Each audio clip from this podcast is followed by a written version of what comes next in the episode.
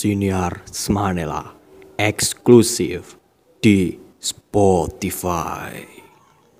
Assalamualaikum warahmatullahi wabarakatuh. Halo teman-teman semua, ketemu lagi dengan aku Anissa Usnun di Sinela, Siniar Smanela. Nah, kali ini aku mau cerita-cerita nih sama kalian.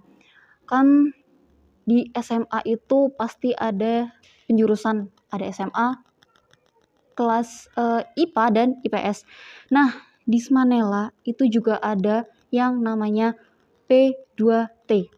Di sini aku udah sama salah satu oh enggak aku ada dua hari ini aku kedatangan dua tamu nih teman-teman dua anak dari P2T yaitu Ninyoman Widya Puspita dan Kadek Renita Putri.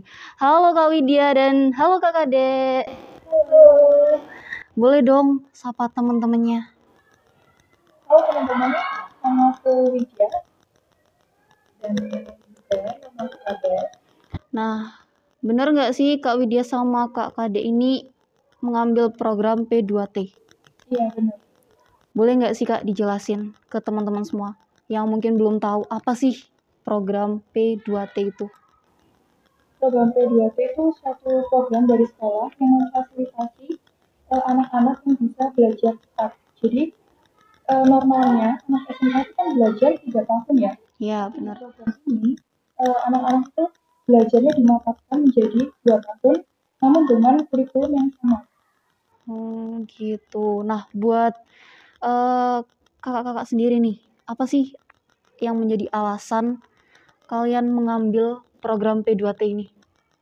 Mungkin dari Kak Kadek dulu.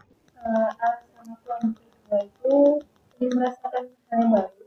Karena selama di SD SMP itu ada program kayak di SMA Selain itu juga mencoba metode belajar yang baru juga mengingatkan diri sih. Apakah aku bisa mampu mengikuti alur pembelajaran yang cepat atau enggak. Oke, kalau dari Kak Widya, uh, awalnya tuh rekomendasi orang tua. Kemudian uh, awalnya kan masih ragu nyari informasi-informasi. Ternyata itu P2T itu uh, kualitasnya tuh bagus gitu ya. Perhatian khusus dari guru dan diarahkan gitu. Jadi ingin mencoba pengalaman baru juga. Jadi um, untuk daftar ke Oke, nah di masa SMA itu kan masa yang paling tepat untuk mengembangkan semua kemampuan kita, baik di akademik maupun non-akademik. Nah, buat kakak-kakaknya sendiri nih, apa tidak ada penyesalan gitu memutuskan masuk program P2T karena kan waktu di SMA jadi lebih singkat, otomatis uh, masa muda bisa dibilang ya masa mudanya itu kayak fokus ke pelajaran aja gitu. Gimana tuh kak? Um, tidak ada penyesalan. Menurut saya tuh masa SMA kan masa yang krusial ya, di mana menjadi penentu kita akan melanjutkan ke mana. Nah kebetulan tujuan saya ingin melanjutkan ke perguruan tinggi, di mana jurusan yang saya tuju lebih condong menerapkan ke ilmu-ilmu. Jadi dengan masuk di kelas percepatan, saya merasa terfasilitasi karena lebih fokus ke pelajaran. Apalagi kelas itu dibimbing dengan guru-guru terbaik yang selalu memberi masukan yang baru, di mana perkembangan kita itu uh, tiap harinya itu dipantau. Oke. Kalau dari Kak Kadek sendiri? Ya, saya sih awalnya memang sedikit menyesal karena tidak bisa menikmati masa SMA keseluruhan. Tapi sudah dijalani, ya ternyata buruk juga. Cenderung seru sih. Selain itu juga ada ya, keinginan untuk lulus lebih cepat karena ya lebih banyak kesempatan, waktu yang dimiliki juga lebih banyak. Oke. Nah, kalau biasanya di sekolah kan yang menjadi acuan itu nilai rapot ya. Nah, mungkin menurut kakak-kakaknya, gimana sih caranya mempertahankan nilai itu biar tetap stabil dan rapot bukannya harus meningkat ya seiring berjalannya waktu. Nah, itu gimana caranya mempertahankan itu semua?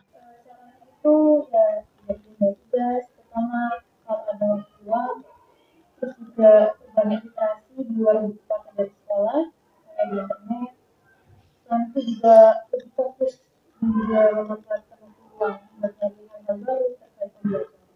Oke, kalau dari Kak Widya, gimana tuh Kak tanggapannya? tentunya itu kan harus selalu menjaga semangat untuk belajar ya. Terkadang naik, naik turun. Nah, karena itu menurut saya perlu menetapkan tujuan atau impian. Jadi di saat sedang kurang semangat belajar itu, dengan mengingat impian itu kita bisa bangkit lagi. Apalagi kalau impian itu susah untuk digapai, tentunya kita akan ada kesadaran diri untuk memanfaatkan waktu sebaik mungkin. Selain itu juga perlu punya strategi belajar, misalnya ambil start lebih awal agar lebih menguasai materi, kemudian mengerjakan tugas lebih awal, mencari sumber belajar yang bervariasi, dan yang paling penting selalu mengevaluasi diri di setiap pergantian semester. Oke, berarti intinya eh, masing-masing dari kalian harus mempunyai strategi belajarnya masing-masing ya. Dan ngomongin tentang impian, pasti Kak Widya sama Kak Kade ini punya impian dong ya, pasti ya. Setelah masa SMA ini, impiannya mau ke mana tuh? Kalau saya itu melanjutkan ke Kalau Kak Widya? ke perguruan tinggi bidang kesehatan. Oke, itu tadi teman-teman obrolan singkat kita mengenai program P2T. Semoga uh, teman-teman pendengar semua bisa mengambil contoh dari kedua kakak-kakak ini. Gimana caranya kita punya strategi belajar, terus um, mempertahankan nilai agar tetap stabil, meningkatkan nilai kita di bidang akademik maupun non akademik. Oke, terima kasih buat Kak Kade dan Kak Widya atas waktunya. Uh, dan buat teman-teman semua, jangan lupa ikuti terus uh, akun Spotify Sinela dan juga follow akun Instagram OSIS Manela. See you next time. Wassalamualaikum warahmatullahi wabarakatuh.